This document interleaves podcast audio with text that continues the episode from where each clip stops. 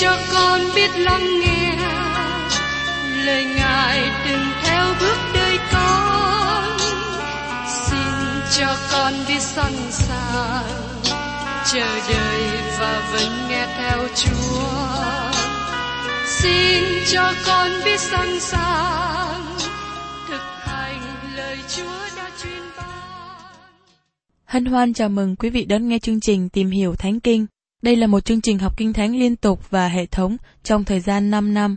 Chúng ta sẽ lần lượt khảo sát từ sáng thế ký cho đến khải huyền.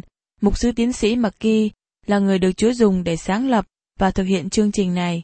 Ông tin rằng lời của Đức Chúa Trời có khả năng đáp ứng mọi nhu cầu cho tất cả mọi người trên thế giới, không phân biệt chủng tộc, văn hóa, trình độ tuổi tác hay phái tính.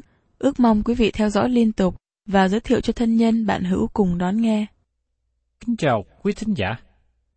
Trong chương trình tìm hiểu trong những ngày vừa qua, tôi đã cùng với quý vị tìm hiểu về sách tiên tri Naum nói đến thành Ninive. Trong sách tiên tri Naum chia ra làm ba phần chính. Phần thứ nhất nói về sự công bình và sự nhân từ của Đức Chúa Trời. Phần thứ hai, sự công bình và sự nhân từ của Đức Chúa Trời trong quyết định hủy diệt Ninive và ban cho tin lành. Và thần thứ ba, nói đến sự công bình và sự nhân từ của Đức Chúa Trời phô bày trong việc thi hành quyết định của diệt Ninive. Và hôm nay, tôi cùng với quý vị tìm hiểu về sự báo trả của Đức Chúa Trời cho việc công bình. Trong sách Naum đoạn 3 Thưa các bạn, trong phần đầu của sách Naum đoạn 3, Đức Chúa Trời cho chúng ta lý do mà Ngài phán sát thành Ninive. Ngài giải bài lý do hành động quỷ diệt thành này. Và tiếp đến, Đức Chúa Trời công bố. Ở trong Naum, đoạn 3 câu 5. Đức rêu va dạng quân phán, Này ta nghịch cùng ngươi, ta lột áo sống ngươi, phô bày sự trần truồng ngươi ra cho các dân tộc, và tỏ sự xấu hổ ngươi ra cho các nước. Đức Sơ va dạng quân phán, Này ta nghịch cùng ngươi. Đây là lần thứ hai mà Đức Chúa Trời nói điều này với thành Ninive. Ngài cũng đã nói điều này với Gót và Maroc trong EC trên đoạn 38 và 39. Chúng ta tin rằng điều này đề cập rõ về Nga Sô. Dầu rằng Nga Sô là một quốc gia chưa có hiện hữu trong thời của EC trên, nhưng Đức Chúa Trời nói với họ, ta sẽ chống nghịch với ngươi. Giờ đây, chúng ta biết tại sao Ngài chống nghịch với họ, bởi vì họ là một nước vô thần. Assyri là một quốc gia mà Đức Chúa Trời nói rằng, ta chống nghịch lại với các ngươi. Không phải bởi vì họ vô thần, nhưng bởi vì họ đa thần. Assyri đã giao mình cho thần tượng. Phía sau thần tượng là sự quyền bí. Phía sau hình tượng là tà thuật. Tà thuật trở nên thực tế trong nhiều nơi ngày hôm nay. Con người đang tìm thấy sự hiện hữu của tà thuật. Nhiều người tin vào tướng số, bói khoa vì muốn biết tương lai. Nhưng Đức Chúa Trời nói với những người thành Ninive, thành này liên hệ đến sự quyền bí. Ta chống nghịch lại với các người. Đức Sêu Va dạng quân phán, ta lột áo sống ngươi. Chúng ta sống trong những ngày mà người ta phô bày nhiều sự trần truồng. Nhưng với môi miệng của họ, họ cố gắng nói đó là nghệ thuật trình diễn. Nhưng đó là hành động rất tội lỗi. Có nhiều sự phô bày trần truồng cả nam và nữ ngày hôm nay. Người Assyri văn minh và rơi xuống mức rất thấp, nhưng nó không thấp hèn như chúng ta ngày hôm nay. Nó là sự xấu hổ, tủi nhục cho người nữ phô bày sự trần truồng. Tại đây, Đức Chúa Trời nói đến sự xấu hổ mà nó đem đến cho dân Ninive. Họ là những người gieo mình trong dâm dục như kỵ nữ, và Đức Chúa Trời phô bày sự xấu hổ của họ ra. Đức Rô ba dạng quân phán, Này ta nghịch cùng ngươi, ta lột áo sống ngươi, phô bày sự trần truồng ngươi ra cho các dân tộc, và tỏ sự xấu hổ ngươi ra cho các nước. Đó là những gì mà Đức Chúa Trời đã làm cho quốc gia Assyria đó là một quốc gia lớn, giàu có và hùng mạnh, nhưng lại đi đến chỗ quan tàn trong bụi đất và không bao giờ phục hồi trở lại.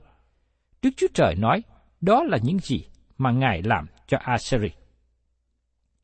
Chúng ta xem tiếp ở trong Nahum đoạn 3 câu 6. Ta sẽ ném sự ô uế gớm kiết ngươi trên ngươi, làm cho ngươi nên khinh hèn, làm trò cho mọi người xem.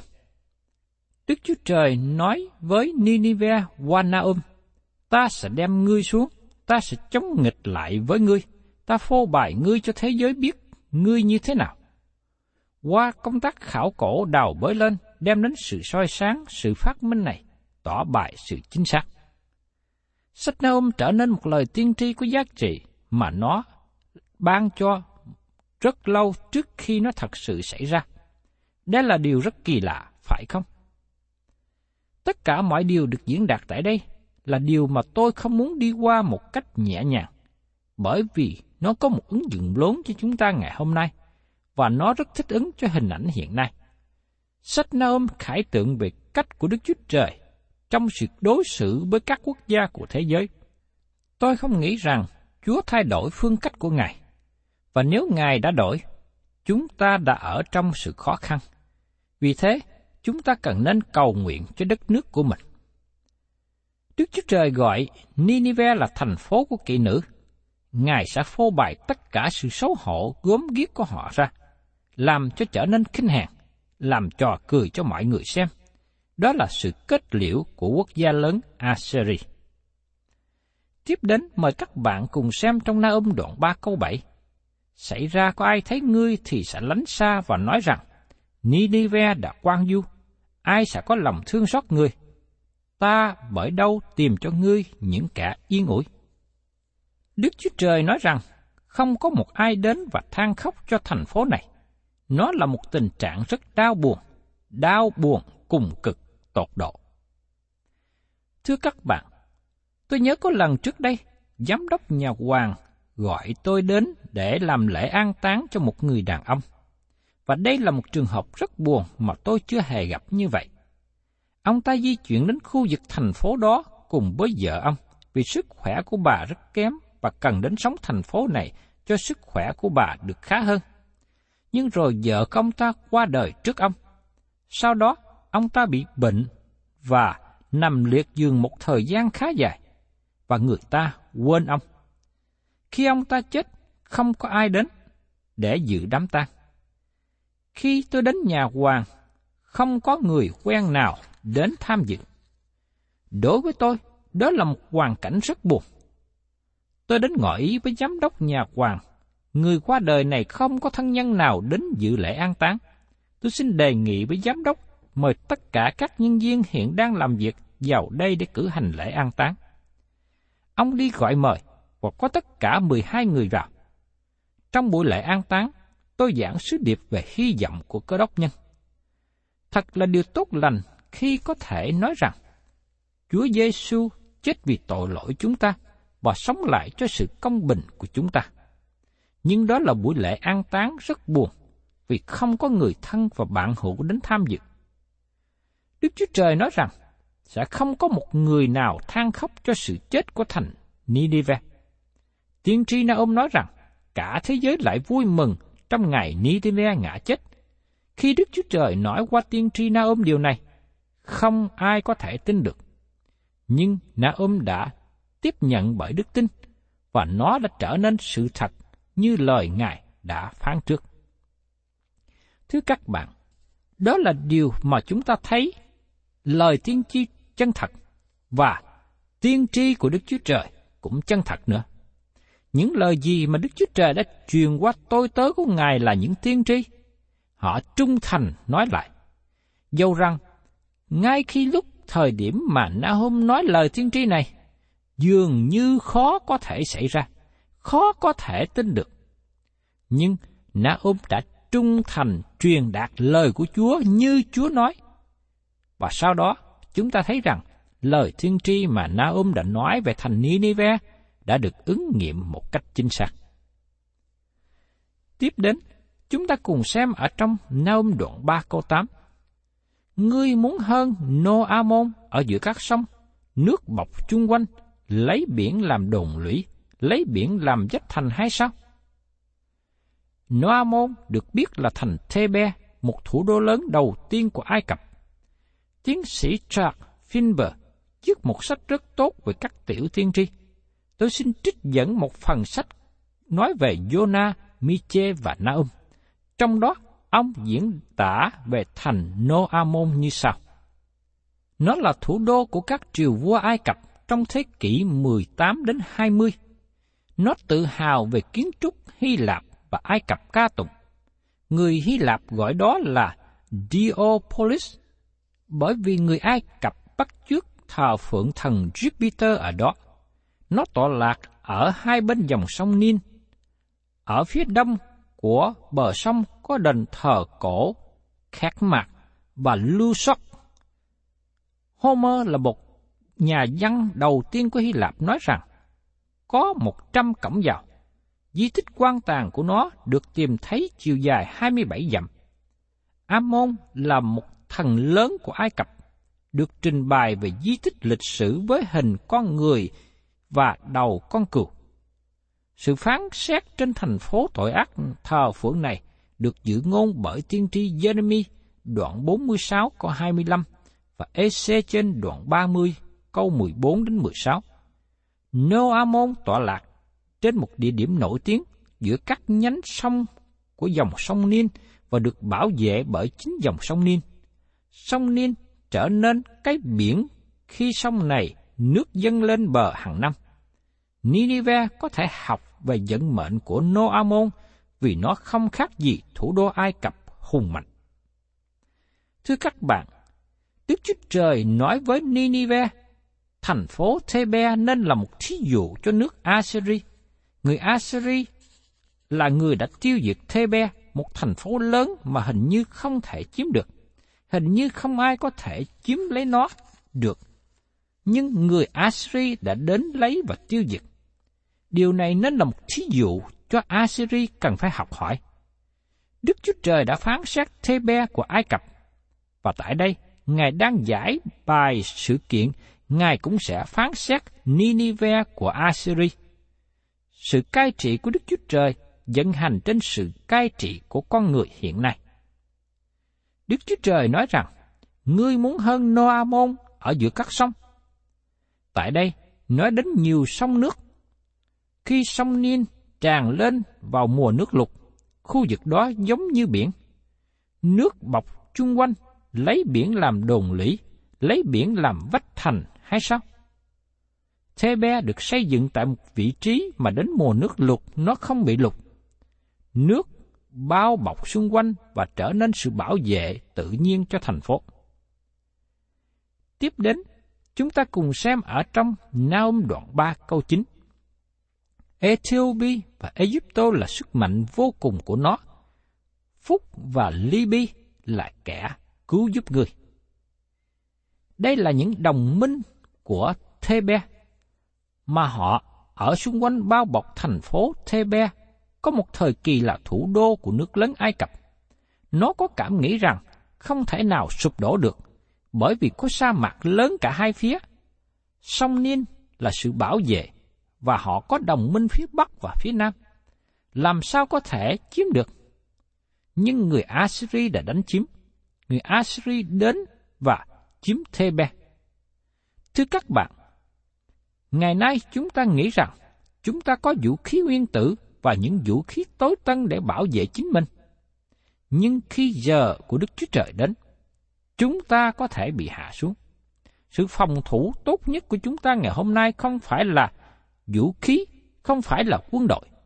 Sự bảo vệ phòng thủ lớn nhất của chúng ta là quay trở về cùng với Đức Chúa Trời, nhận biết Ngài là đấng năng nắm quyền tể trị của vũ trụ loài người, và đặc biệt Ngài đang tể trị trên đất nước của chúng ta. Dâu rằng chúng ta có chấp nhận điều đó hay không. Tiếp đến, chúng ta cùng xem ở trong Nahum đoạn 3 câu 10. Do vậy, chính nó đã bị đài khỏi đất mình, bị bắt đi làm phu tù. Con cái chúng nó cũng bị nghiền nát nơi ngã ba các đường phố. Người ta đã ném thăm trên các kẻ cả nó và các quan trưởng nó đều bị xiềng lại. Đây là những gì mà người Assyri đã làm cho Thebe. Giờ đây, sự báo trả đã trở về với họ. Chớ hề dối mình, Đức Chúa Trời không chịu khinh dễ đâu, vì ai gieo giống chi lại gặt giống ấy. Trong Galati, đoạn 6 câu 7. Đây là một nền tảng, một lời nói hết sức là quan trọng ở trong xuyên suốt kinh thánh về nguyên tắc xử sự của Đức Chúa Trời. Xin các bạn cũng như xin Chúa cho tôi ghi nhớ đến điều này. Chúng ta cần làm những điều tốt lành theo như lời Chúa dạy để chúng ta được phước hạnh và được tồn tại lâu dài. Còn những ai gieo gió thì chắc sẽ gặp bão. Và tiếp đến, chúng ta cùng xem ở trong Nahum đoạn 3 câu 11. Ngươi cũng vậy, ngươi sẽ mê mang vì sai, sẽ được ẩn náu và tìm nơi vững bền vì cớ kẻ thù. Người Assyri muốn xây dựng sự dũng cảm của họ bằng cách uống rượu, nhưng điều đó không giúp cho họ được chút nào. Đây là một phương cách sai lầm hơn nữa. Họ muốn tìm sự mạnh mẽ bằng cách uống rượu. Rượu chỉ giúp được một lúc nào đó, nhưng khi rượu trở nên sai, người đó trở nên yếu đuối và không thể nào kiềm chế được hành động hay hoặc là cái suy nghĩ của mình nữa. Do đó, họ tưởng rằng rượu giúp họ trở nên một người mạnh mẽ để chống nghịch lại với kẻ thù. Nhưng rốt cuộc rồi, chính rượu làm cho họ bị say mê và khi quân thù tấn công, họ không còn đủ ý chí để mà chống lại. Tiếp đến, chúng ta cùng xem ở trong sách Naum đoạn 3 câu 12. Hết thải những đồn lĩ ngươi như cây vả của trái chín đầu mùa. Hễ lung lai thì rụng xuống trong miệng của kẻ muốn ăn nó. Các bạn có biết cây trái vả không? Nó cũng giống như cây sung ở Việt Nam. Khi đến mùa có trái và chín mùi, các bạn chỉ cần cầm cành hay là nhánh cây sung, rung một cái là trái của nó rụng xuống. Đó là những gì mà Naom nói với Ninive. Tất cả sự phòng thủ bảo vệ của các ngươi cũng giống như thế. Trong giờ phút mà kẻ thù đến, họ sẽ đánh thủng vào thành và chiếm thành, bắt lấy các người. Và tiếp đến ở trong Naom, đoạn 3 câu 13. Này, dân sự là đàn bà ở giữa ngươi. Cửa thành của đất ngươi sẽ mở rộng cho quân thù, lửa sẽ thiêu nuốt những then ngươi. Tôi tin rằng ý nghĩa ở đây là những người nam này hành động như phụ nữ. Những người nam này có tính như phụ nữ. Hoặc điều này có thể nói rằng phụ nữ thật sự ở trong vị trí nắm quyền. Nói một cách ngay thẳng, tôi không nghĩ rằng Đức Chúa Trời ủng hộ cho phong trào tự do phụ nữ mà chúng ta có hiện nay. Tôi nghĩ rằng vị trí của người nữ là ở trong gia đình. Người nữ cũng không nên ở cương vị lãnh đạo trong hội thánh. Người nữ cần phải đi làm khi nào chồng qua đời hay bị bệnh không thể đi làm được. Tôi biết rằng tôi bị nhiều người phản ứng khi nói điều này, nhưng tôi nói ra bởi vì tôi nghĩ rằng đây là dấu hiệu phân hóa đi xuống của một nền văn hóa. Tiếp đến, chúng ta cùng xem ở trong Naum đoạn 3 câu 14.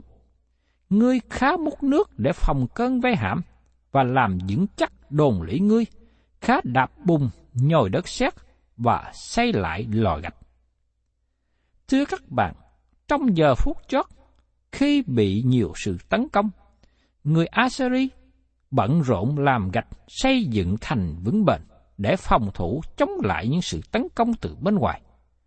Trước đây họ tự hào hãnh diện về thành phố lớn vững chắc, nhưng nay họ đối diện với nguy cơ bị sụp đổ. Và tiếp đến ở trong Naum đoạn 3 câu 15. Tại đó lửa sẽ thiêu ngươi, gươm sẽ diệt ngươi, nước ngươi như cào cào dậy. Ngươi khá nhóm lại đông như cào cào, nhiều như châu chấu. Naum nói tiên tri rằng họ đang cố gắng đem quân tiếp diện, nhưng số quân đông này cũng không giúp ích gì được cho họ.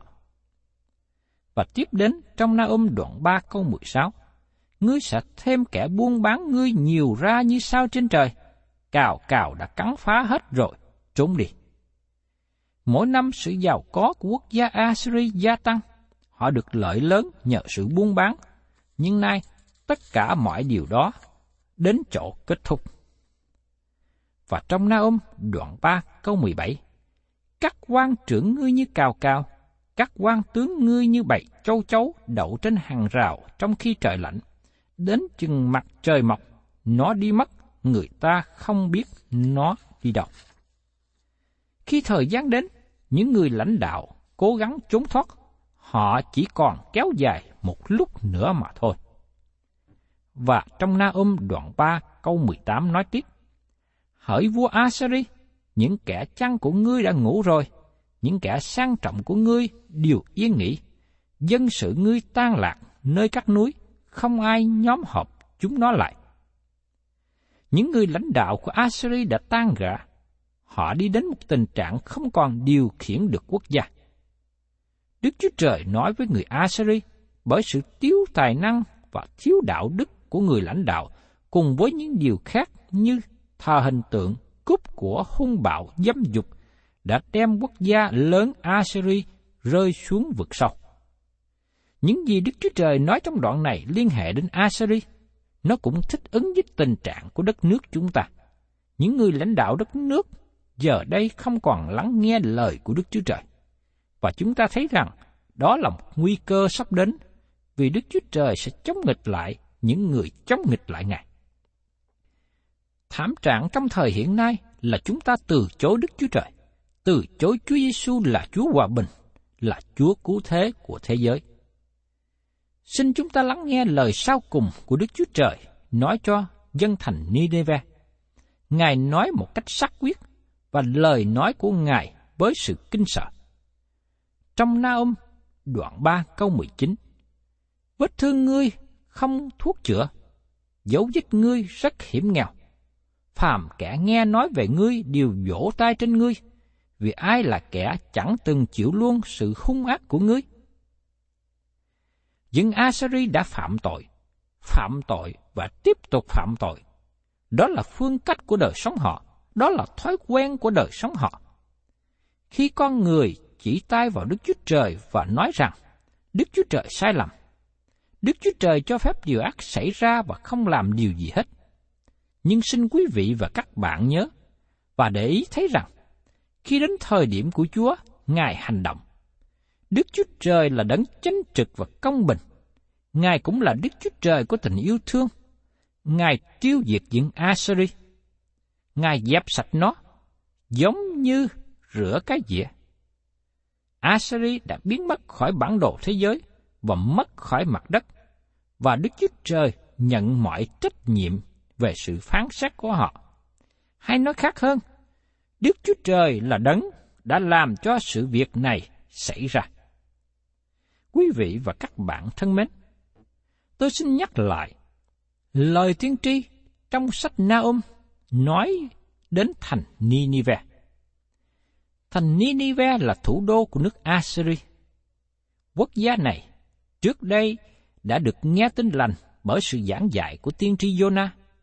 Họ đã ăn năn, tiếp nhận lời của Chúa, đã quay trở lại thờ phượng Ngài. Nhưng thời gian sau đó, hơn một trăm năm, họ đã quay trở về với con đường cũ và tiếp tục phạm tội. Đức Chúa Trời nói với họ rằng, giờ đây họ không còn thuốc chữa nữa. Họ không còn có thể quay trở về với Đức Chúa Trời nữa. Vì thế, họ chỉ nhận lấy một kết quả sau cùng mà thôi, đó là sự đoán phạt của Đức Chúa Trời. Và các bạn thấy rằng, khi Đức Chúa Trời nói rằng Ngài chống nghịch, thì không một nước nào có thể đứng nổi.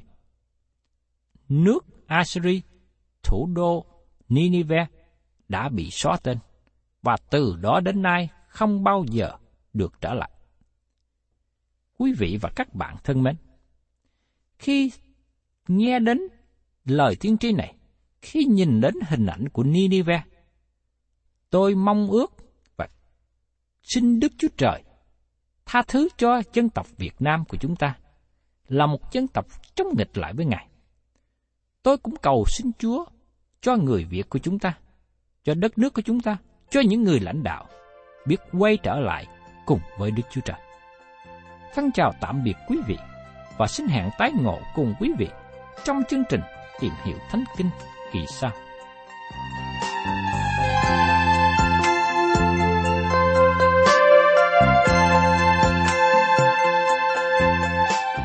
Cảm ơn quý vị đã đón nghe chương trình Tìm hiểu Thánh Kinh. Nếu quý vị muốn có loạt bài này, xin liên lạc với chúng tôi theo địa chỉ sẽ được đọc vào cuối chương trình. Kính chào quý thính giả.